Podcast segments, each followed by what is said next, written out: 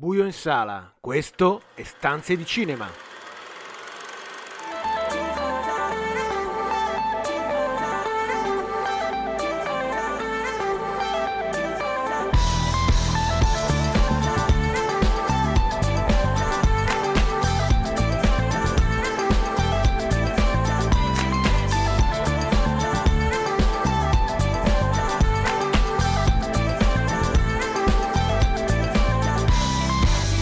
Benvenuti a una nuova puntata di Stanze di Cinema, il programma che vi racconta i film in sala, in streaming, tutte le novità da Hollywood a Cinecittà, il box office e l'universo delle serie tivù. Io sono Marco Albanese e con me per questa puntata, come sempre, Carlo Cheroli in collegamento. Ciao Carlo. Ciao, ciao Marco, ciao a tutti. E Daniele Valsecchi. Ciao Daniele. Eccoci, ben ritrovati. Partiamo subito a, stro- a sprombattuto con le news, anche perché oggi abbiamo tre film, tra i quali quello di Guadagnino, che sicuramente ci prenderà molto tempo. Per quanto riguarda le news, abbiamo l'abbinamento che tutti si aspettavano, perché Ang Lee dig- dirigerà un film su Bruce Lee, un biopic che potrà finalmente riscattare l'immagine di, di Bruce Lee, sì, che gli aveva scalfito Tarantino col suo C'era una volta al West, C'era una volta la me- a Hollywood. Hollywood, esatto Carlo, sì. Le polemiche di allora ancora non si sono quietate.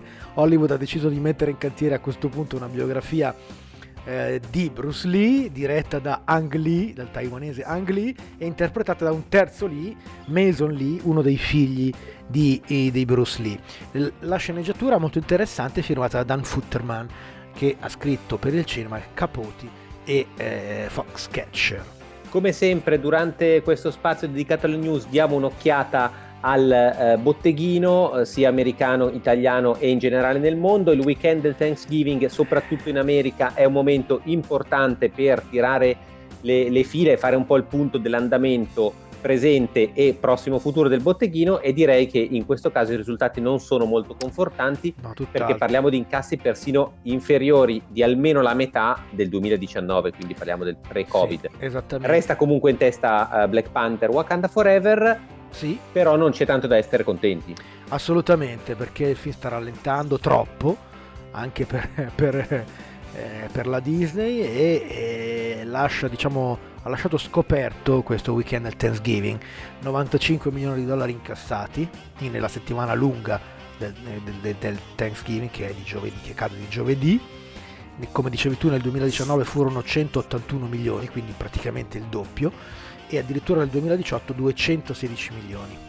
Per, risultato, per trovare un risultato peggiore di questi novantacinque milioni bisogna risalire addirittura al millenovecentonovantaquattro. Allora però il costo medio del biglietto era appena di quattro dollari rispetto agli otto nove di oggi, quindi in proporzione un risultato veramente t- tragico per il box office americano, che a questo punto aspetta l'uscita di Avatar due come, come la manna dal cielo praticamente, per, per risollevare un, una stagione che è stata davvero complicata anche per loro, anche per quella che è l'industria culturale americana. Daniele. Peraltro, allora, parlando di Avatar due, non so se avete letto le continue dichiarazioni molto maniavantiste eh, sul film, no? La paura che possa essere un flop. Non so se è una astuta strategia di marketing o c'è davvero un Ma, timore. Allora, eh, Daniele, il problema è, forse è, è molto è, è più semplice di quanto possiamo immaginare, ovvero eh, per non essere un flop questo film deve incassare una cifra eh sì, strepitosa. Ecco, il problema è tutto lì. Che, che sarà un flop io non penso, che riesca a, recu- a, diciamo, a recuperare i soldi spesi, l'investimento del, della Disney, della Fox Disney, della ex Fox ora Disney, e, e che cominci a rendere e a giustificare anche i sequel, il terzo quasi tutto girato e il quarto e quinto messi già in cantiere. Questo è, è tutto da verificare in una situazione come, come quella attuale. È vero anche che certe, anche, questa, anche in una stagione come quella di quest'anno dei film evento hanno funzionato. Spider-Man No Way Home l'anno scorso a Natale è andato benissimo, eh, Top Gun Maverick quest'estate è stato veramente travolgente, trionfale, e ha fatto numeri assolutamente eccezionali, per cui attendiamo appunto di capire se effettivamente Avatar avrà lo spazio per crescere. Uno dei problemi, vediamo se James Cameron... uno dei problemi di questo sì. botteghino di, di Thanksgiving che molti hanno, hanno evidenziato è che uno dei film più importanti che è uscito questa settimana solo per cinque giorni è stato Glass Onion, Nice Out, così come, come è accaduto anche in Italia, anche negli Stati Uniti è uscito per una sola settimana in poche sale, ha, è andato bene, molto bene, ha raccolto quasi quindici milioni di dollari, ma eh, ovviamente non sufficienti a, a, a garantire come, un risultato come migliore. Come dici tu, troppe poche sale troppe e poche anche sale. troppo poco tempo. E troppo poco Qui tempo. Forse qualche colpa Netflix ce l'ha. Nonostante le fosche prospettive del box office di cui abbiamo appena parlato, una buona notizia ce la dà, eh, pensate un po', proprio Amazon, che con i suoi studio sembra credere ancora nelle sale con un investimento multimilionario.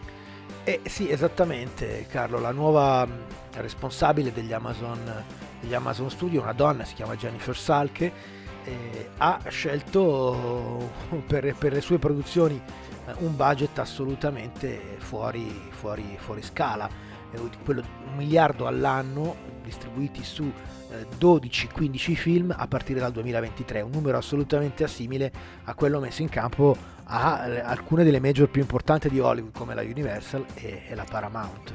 Signore, un numero da major, un numero da, da competitor che ha deciso di, di fare anche, anche quel lavoro, anche quel pezzo. Sì, rispettando le, le finestre di uscita in sala e quindi facendo un business pienamente cinematografico, diciamo alla vecchia maniera. E vedremo se sarà proprio Amazon a salvare il cinema mondiale. Eh, ascoltiamoci ora Leonard Cohen che ci introduce al primo film di oggi, l'abbiamo anticipato prima, è il film di Guadagnino, Bones and All.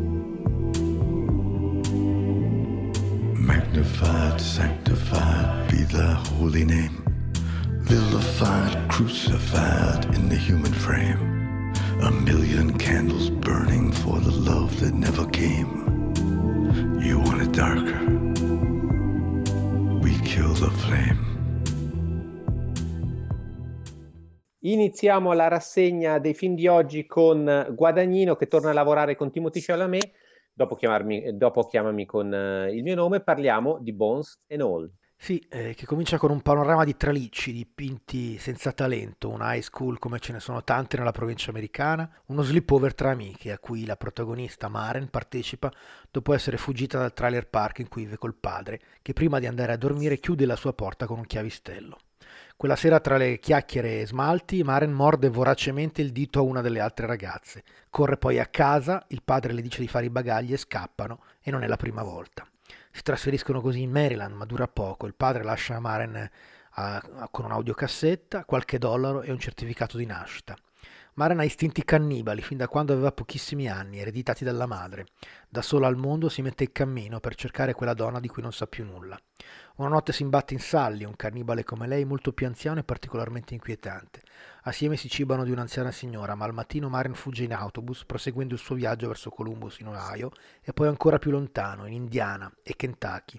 Qui in un supermercato incontra Lee, un altro giovane sbandato come lei, che fugge dai suoi istinti e da quello che resta della sua famiglia. In questo Bones and All ritroviamo la capacità di Guadagnino di mescolare i generi e raccontare una storia romantica all'interno di un road movie con sfumature horror. Ancora una volta, dal mio punto di vista, colpisce nel segno, ma voglio sentire anche il vostro, eh, il vostro pensiero. Penso anche che sia un film che non mancherà di far discutere, e lo vediamo dai dati anche del botteghino americano. Beh, certo, Carlo, quei dati sembrano proprio essere completamente indifferenti all'allure di Guadagnino, all'allure di Timothée Chalamet, che, che in realtà muove tantissimo in termini di attenzione, di messaggi, di modernità, eh, di inclusività, e sembra muovere invece molto poco in termini di dollari. E non è detto che questo sia un male, peraltro, nel senso che trovare un autore, un attore, un attore che è così tanto personaggio e segue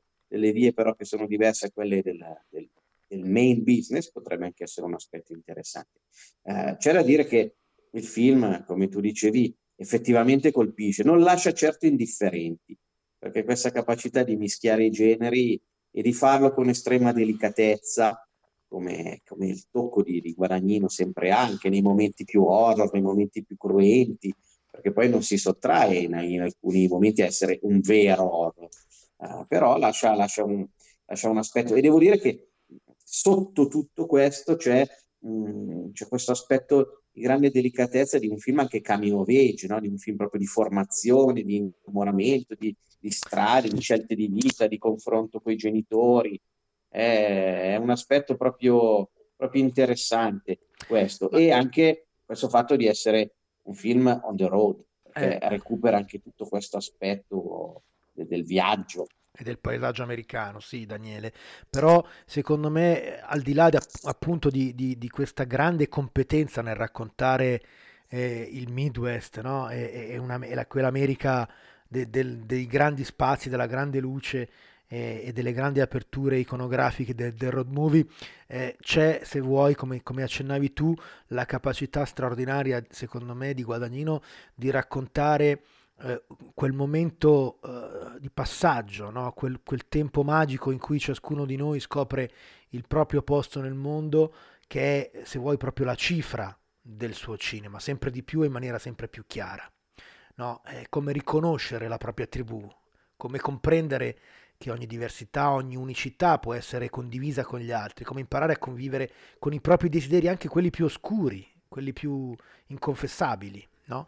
E, e Guadagnino recupera tanti interrogativi che erano anche quelli di Chiamami col, col tuo nome e quelli della sua bellissima serie che ha girato per H B O, We Are Who We Are, e, e qui ritrova davvero una felicità espressiva che lo assiste sempre quando, quando racconta la gioventù, no? Quando racconta quel periodo così particolare del, della crescita di, di, di ciascuno di noi.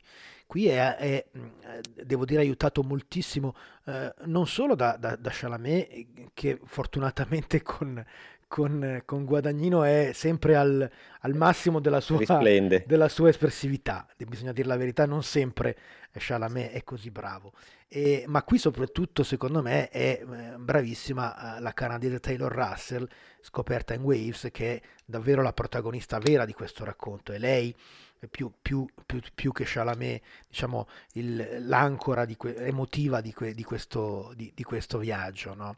E, e non da meno il cast di, dei, dei, dei, dei coprotagonisti, no? De, del, dei, nel, da Mark Rylance, così mellifluo, così disturbante nei panni di, di, di Sully, mm. a un'altra coppia incredibile formata dal regista David Gordon Green e da Michael Stuhlbarg, e, e, e non meno dei genitori, genitori che scappano, sono fuggiti o sono reclusi, Andrea Holland e Chloe Savigny, eh, e, e davvero qui c'è davvero tutta la, la capacità di, di Guadagnino di raccontare con, con poco, con, con pochi tratti, con pochi elementi e, e lasciare, lasciare appunto una luna di mistero attorno a, a questi personaggi. Il film secondo me è molto bello, come dicevi tu Daniele, è molto, di, molto forte, e, e certamente non per tutti i palati, se vogliamo essere sinceri, no? Perché eh, forse quello che... Ehm, diciamo la, la, il marketing di questo film non l'ha evidenziato fino in fondo, anche in maniera, se vuoi, un po' po poco um, eh, diciamo in maniera poco, poco onesta intellettualmente, esatto, è che effettivamente è, è un horror vero e proprio questo, insomma, con momenti certamente forti di violenza molto grafica, molto molto molto forte, che certamente sono scioccanti per il pubblico, e quindi eh, io devo dirvi che ho una speranza, ho la speranza che il passaparola, il ricordo, eh, che nel pubblico giovane, secondo me, ha bisogno di film come questo, ha bisogno di film che parlino a loro, eh, non in maniera rapace, non svuotandogli solo le tasche, ma che sappiano anche cogliere il loro linguaggio, eh, i loro lati oscuri. E questo film, come dire, che vediamo appunto sta facendo fatica evidentemente a oggi a entrare nei meccanismi, nelle scelte di chi va al cinema, sappia avere una vita lunga, sappia essere recuperato. Ci sono film, no? Che all'inizio, certo, sembrano nascere già, già sbagliati e che poi si scopre essere degli ottimi film. E noi ovviamente lo auguriamo a Guadagnino, vedremo anche i risultati nei cinema europei e in particolare in Italia. Ora andiamo a ascoltar- ascoltarci in New Order con Your Silent Face, poi arriva il secondo film di oggi, che arriva direttamente dalla Francia e che Marco ha visto al Festival di Cannes.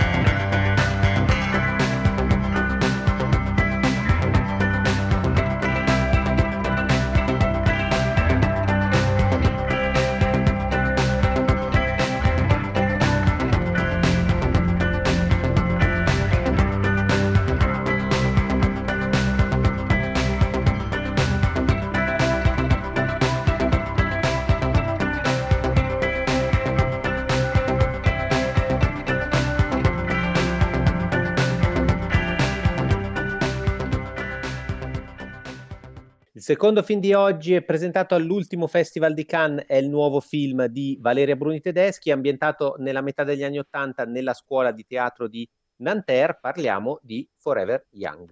Sì, il, tit- il titolo francese originale era Les Amandiers, e per una volta, se vuoi, il titolo internazionale, che poi è stato scelto anche dalla distribuzione italiana, è quello più giusto per raccontare appunto il suo nuovo film, perché eh, Les Amandiers era eh, l'École des Amandiers di Nanterre, eh, è, la, è, la, è diciamo, la scuola di teatro dove è ambientato, e tuttavia non aggiunge molto per, per chi non conosce quella, quella realtà.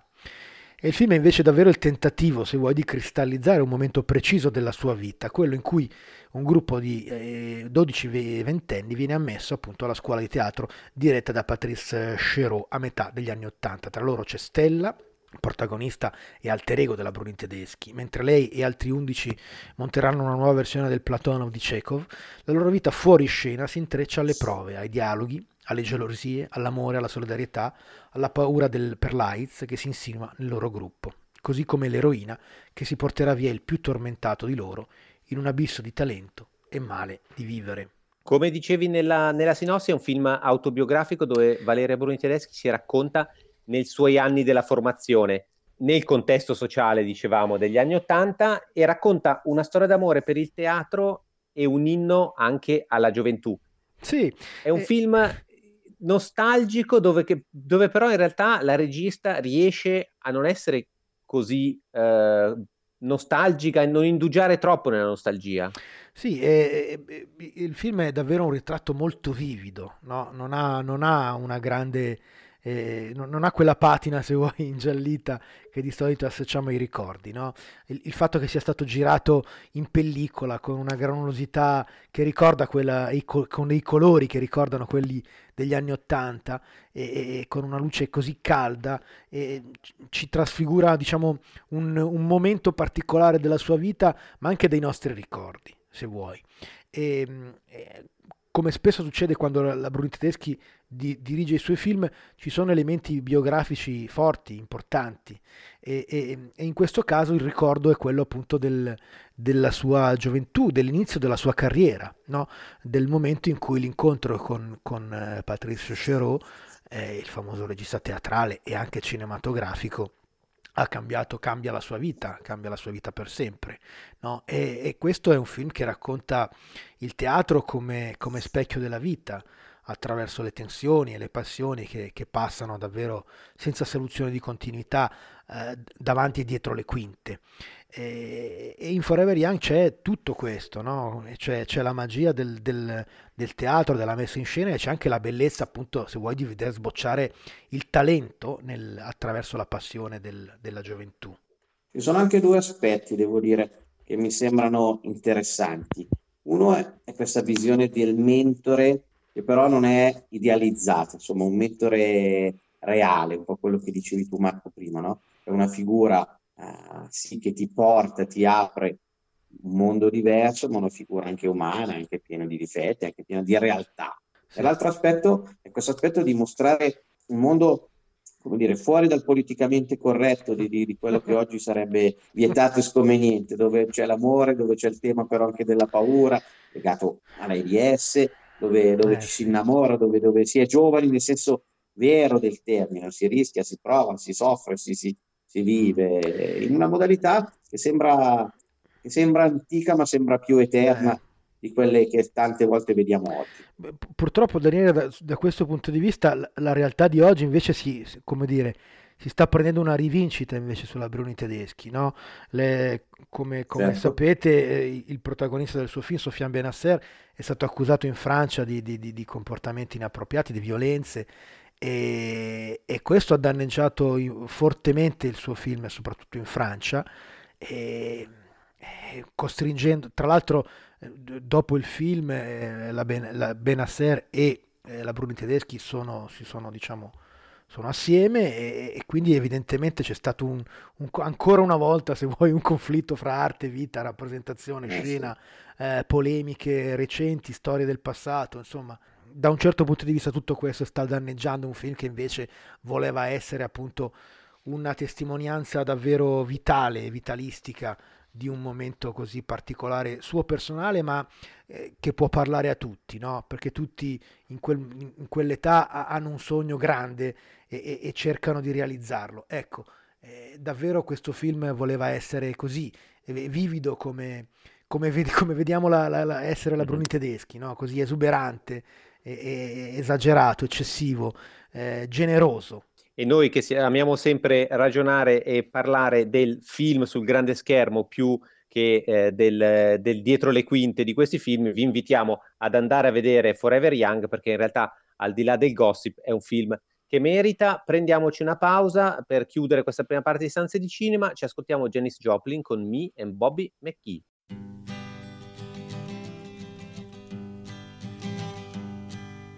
Busted flat in Baton Rouge, waiting for a train, and I was feeling near as faded as my jeans.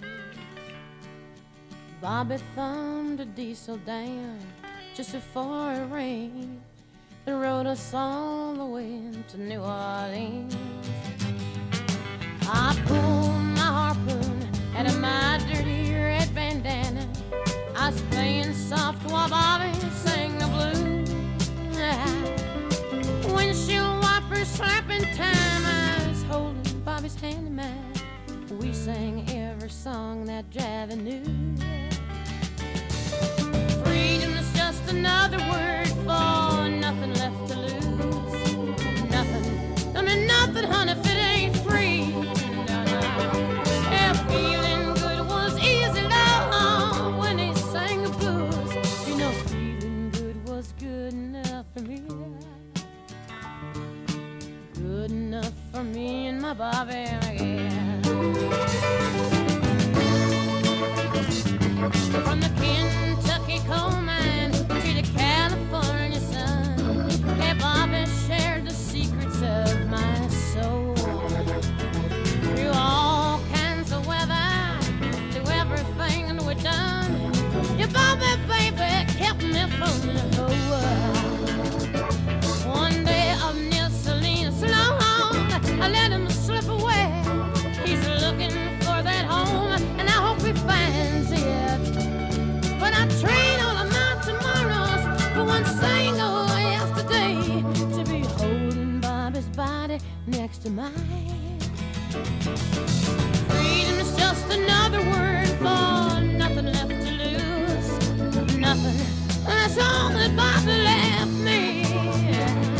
But if feeling good was easy, loud when he.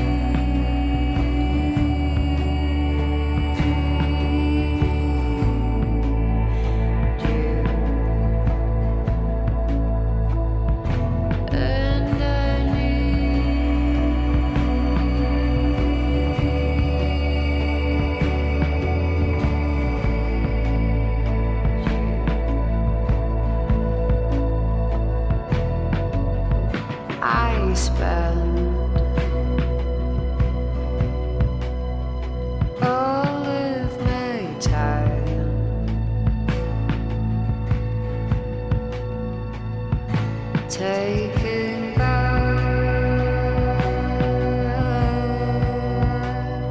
clothes I don't like,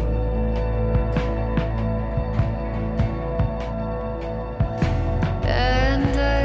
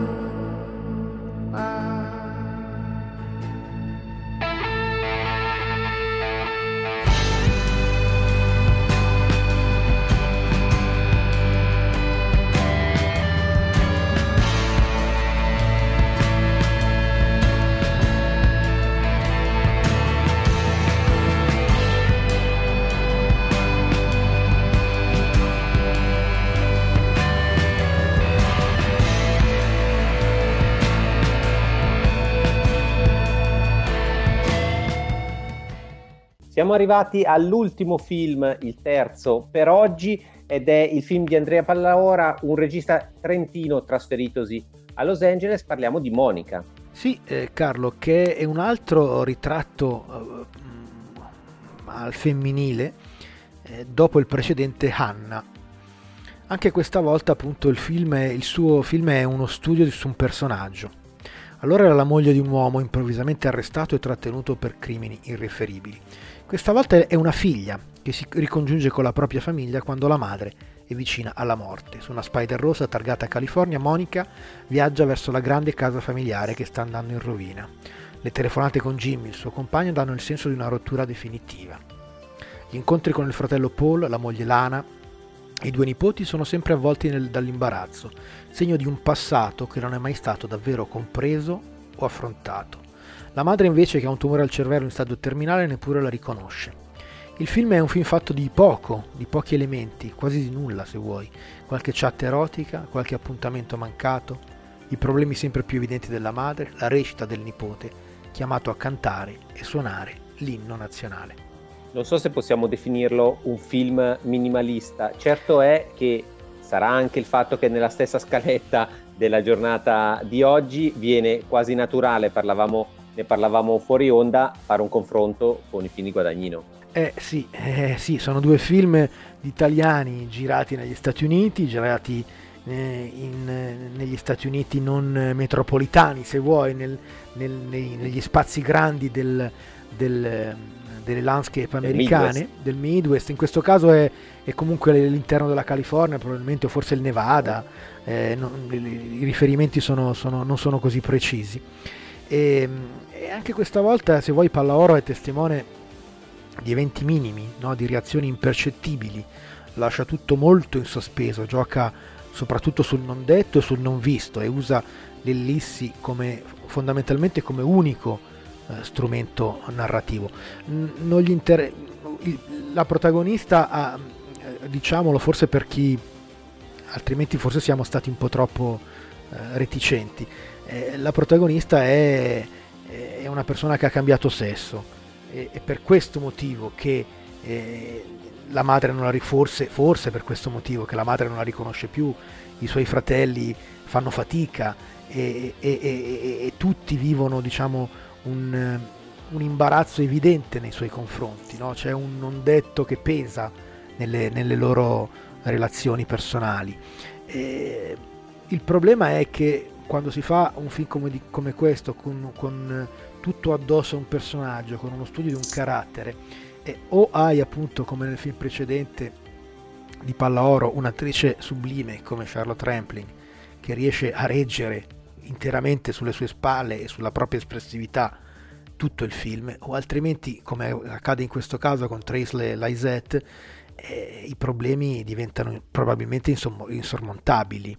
Eh, questa, eh, ma anche questa il tema no... di scrittura, eh. anche perché se, se, se scrivi poco, se, se scrivi poco nel senso di sì. fai parlare poco i personaggi, devi farli agire, o anche non agire, ma deve esserci scrittura in tutto, anche nel, nel non detto, anche nel, nel, nell'immobilismo, no? Anzi, ancora di più. Più togli, più devi aver messo qualità. Eh. E guarda, sì. il, la verità è che alla fine quello che rimane è soprattutto l'imbarazzo di una protagonista veramente catatonica, se vuoi, assolutamente inerme, eh, già di per sé probabilmente eh, inesperta, eh, e, e in più con così poco da, da dire, poco da fare, che effettivamente eh, la, la sua recitazione diventa, diventa comprensibilmente complicata. Eh, non basta, se vuoi, il rigore della messa in scena a salvare un film che, che vorrebbe raccontare il peso del passato, i desideri di cambiamento, che poi però davvero finisce per non dire davvero nulla, neppure sul travaglio identitario della protagonista, mai davvero compreso e accettato dalla sua famiglia.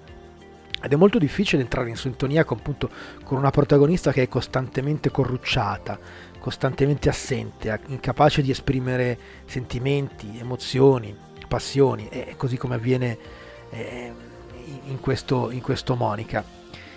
Davvero, dopo quasi due ore, se vuoi, di silenzi, di viaggi in auto, di sospiri, di telefonate smozzicate, tutto sommato il, eh, accogliamo il, il pessimo, anche il pessimo finale con, con, un certo, con un certo sollievo.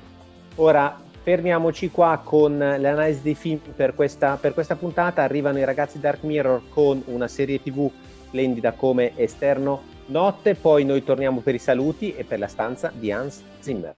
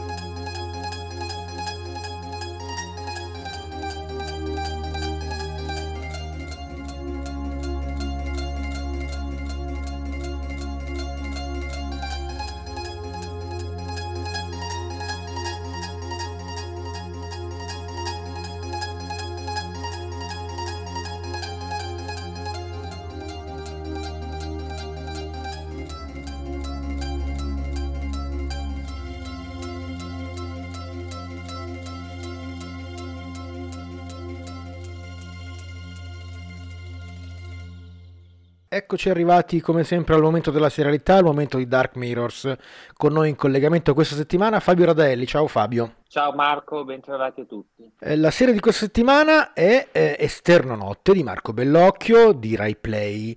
Eh, ne avevamo già parlato qui a Stanze di Cinema quando era uscita nei cinema appunto a maggio. Ne riparliamo eh, con voi di, di, di, di Dark Mirrors in occasione della sua messa in onda televisiva, che è stata certamente un buon successo su, su Rai uno in tre, in tre serate. Ne, ne parliamo ovviamente da un punto di vista e da una prospettiva diversa da quella che abbiamo usato, se vuoi, a, a, a maggio, eh, un punto di vista e una prospettiva certamente più interna al discorso che stiamo facendo con voi sulla serialità e sulla serialità contemporanea, vero Fabio? Sì, direi che ci troviamo di fronte ad un, ad un testo che può essere letto eh, da più punti di vista. Eh, sicuramente ci sembra interessante, mi sembra interessante eh, evidenziare come eh, ci siano all'interno della, delle, dei sei capitoli del, del racconto di Bellocchio degli elementi che sono elementi propri della, della serialità degli ultimi anni.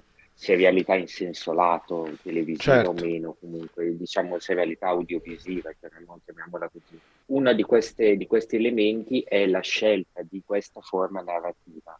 Eh, la scelta di una forma narrativa di questo tipo è congeniale per raccontare eh, uno sguardo, per presentare uno sguardo ampio, uno sguardo che vuole approfondire, che vuole intrecciare, che vuole anche creare dei tempi narrativi Eh, particolarmente eh, complessi, dei tempi narrativi circolari. Si, eh, nei sei episodi di fatto noi assistiamo eh, ad, una, ad un'introduzione, ad un inizio e a un epilogo, ma in mezzo abbiamo i racconti dei singoli personaggi che paradossalmente non si limitano, per quanto potrebbero sembrare racconti autoconclusi, a presentare un punto di vista, ma che grazie a quel punto di vista ci forniscono degli elementi che vanno a integrare il racconto eh, a cui abbiamo assistito nelle puntate precedenti.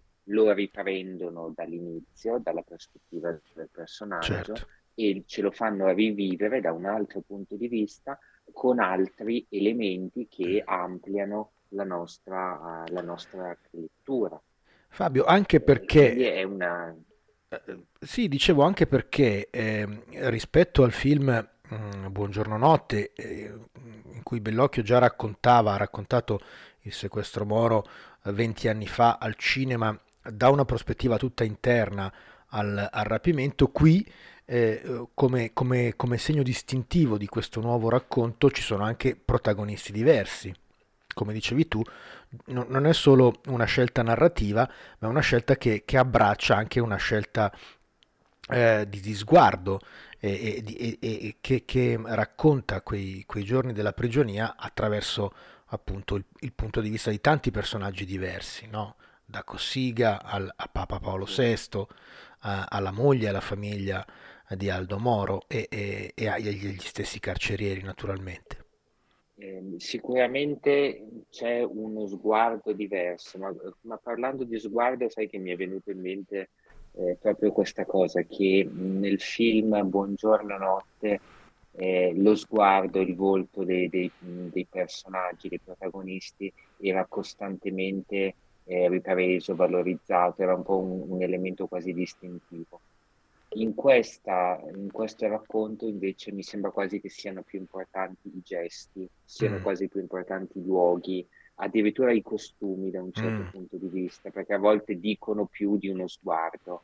Eh, gli occhiali, certo. eh, l'abbigliamento, e, è vero, de, de, ad esempio della, dei principali esponenti della Democrazia mm. Cristiana eh, raccontano, raccontano tanto. Eh, mi sembra che in qualche modo...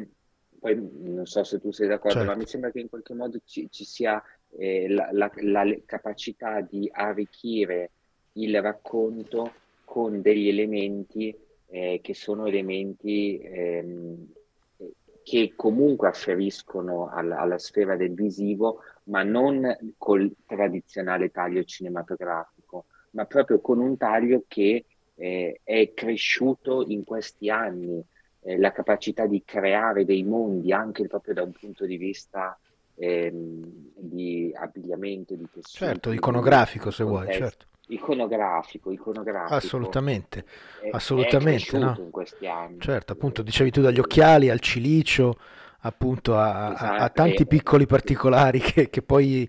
che poi fanno il racconto, no? Alle cravatte dei, dei commissari di polizia, certo, ai cappelli perduti in mezzo alla strada da, da, da, dai, dai sequestratori. Insomma, ci sono davvero tanti segni, no? E, e, tanti segni che raccontano questa storia. E, in particolare anche la gestione del tempo, no? In questa serie. Già ne accennavi prima.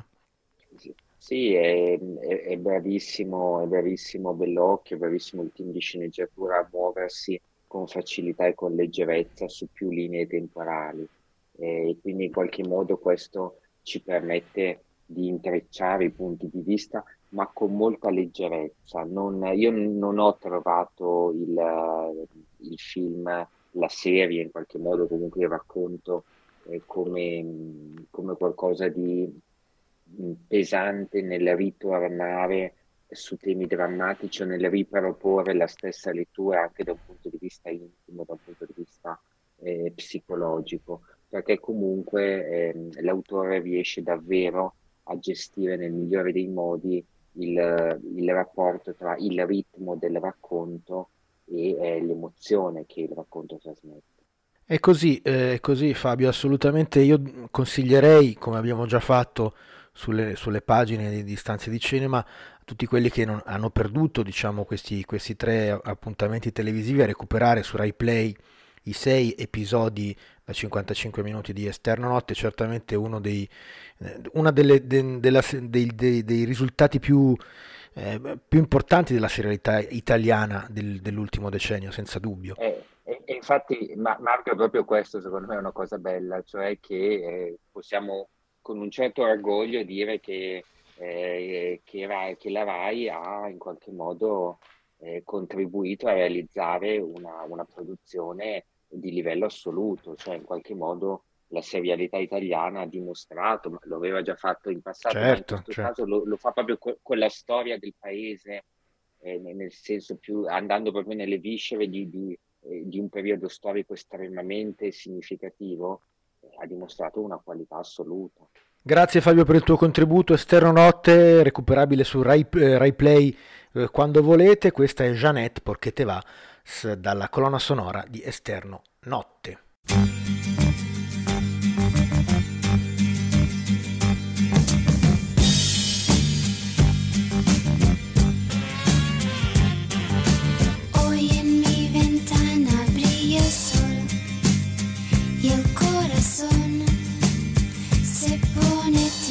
Contemplando la ciudad, ¿por qué te vas?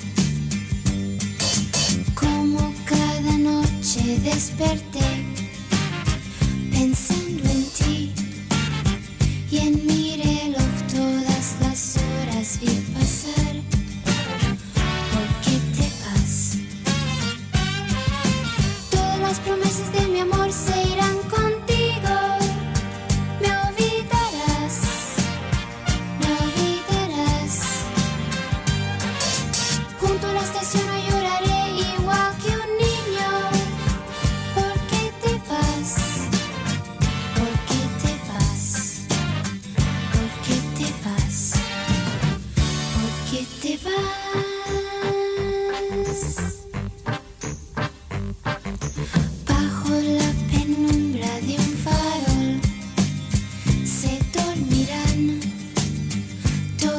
las cosas que quedaron por decir se dormirán junto a las manillas de un reloj, esperarán todas las horas que quedaron por vivir, esperarán. Todas las promesas de mi amor se irán contigo. Me olvidarás, me olvidarás. Cuando a la estación no lloraré igual que un niño.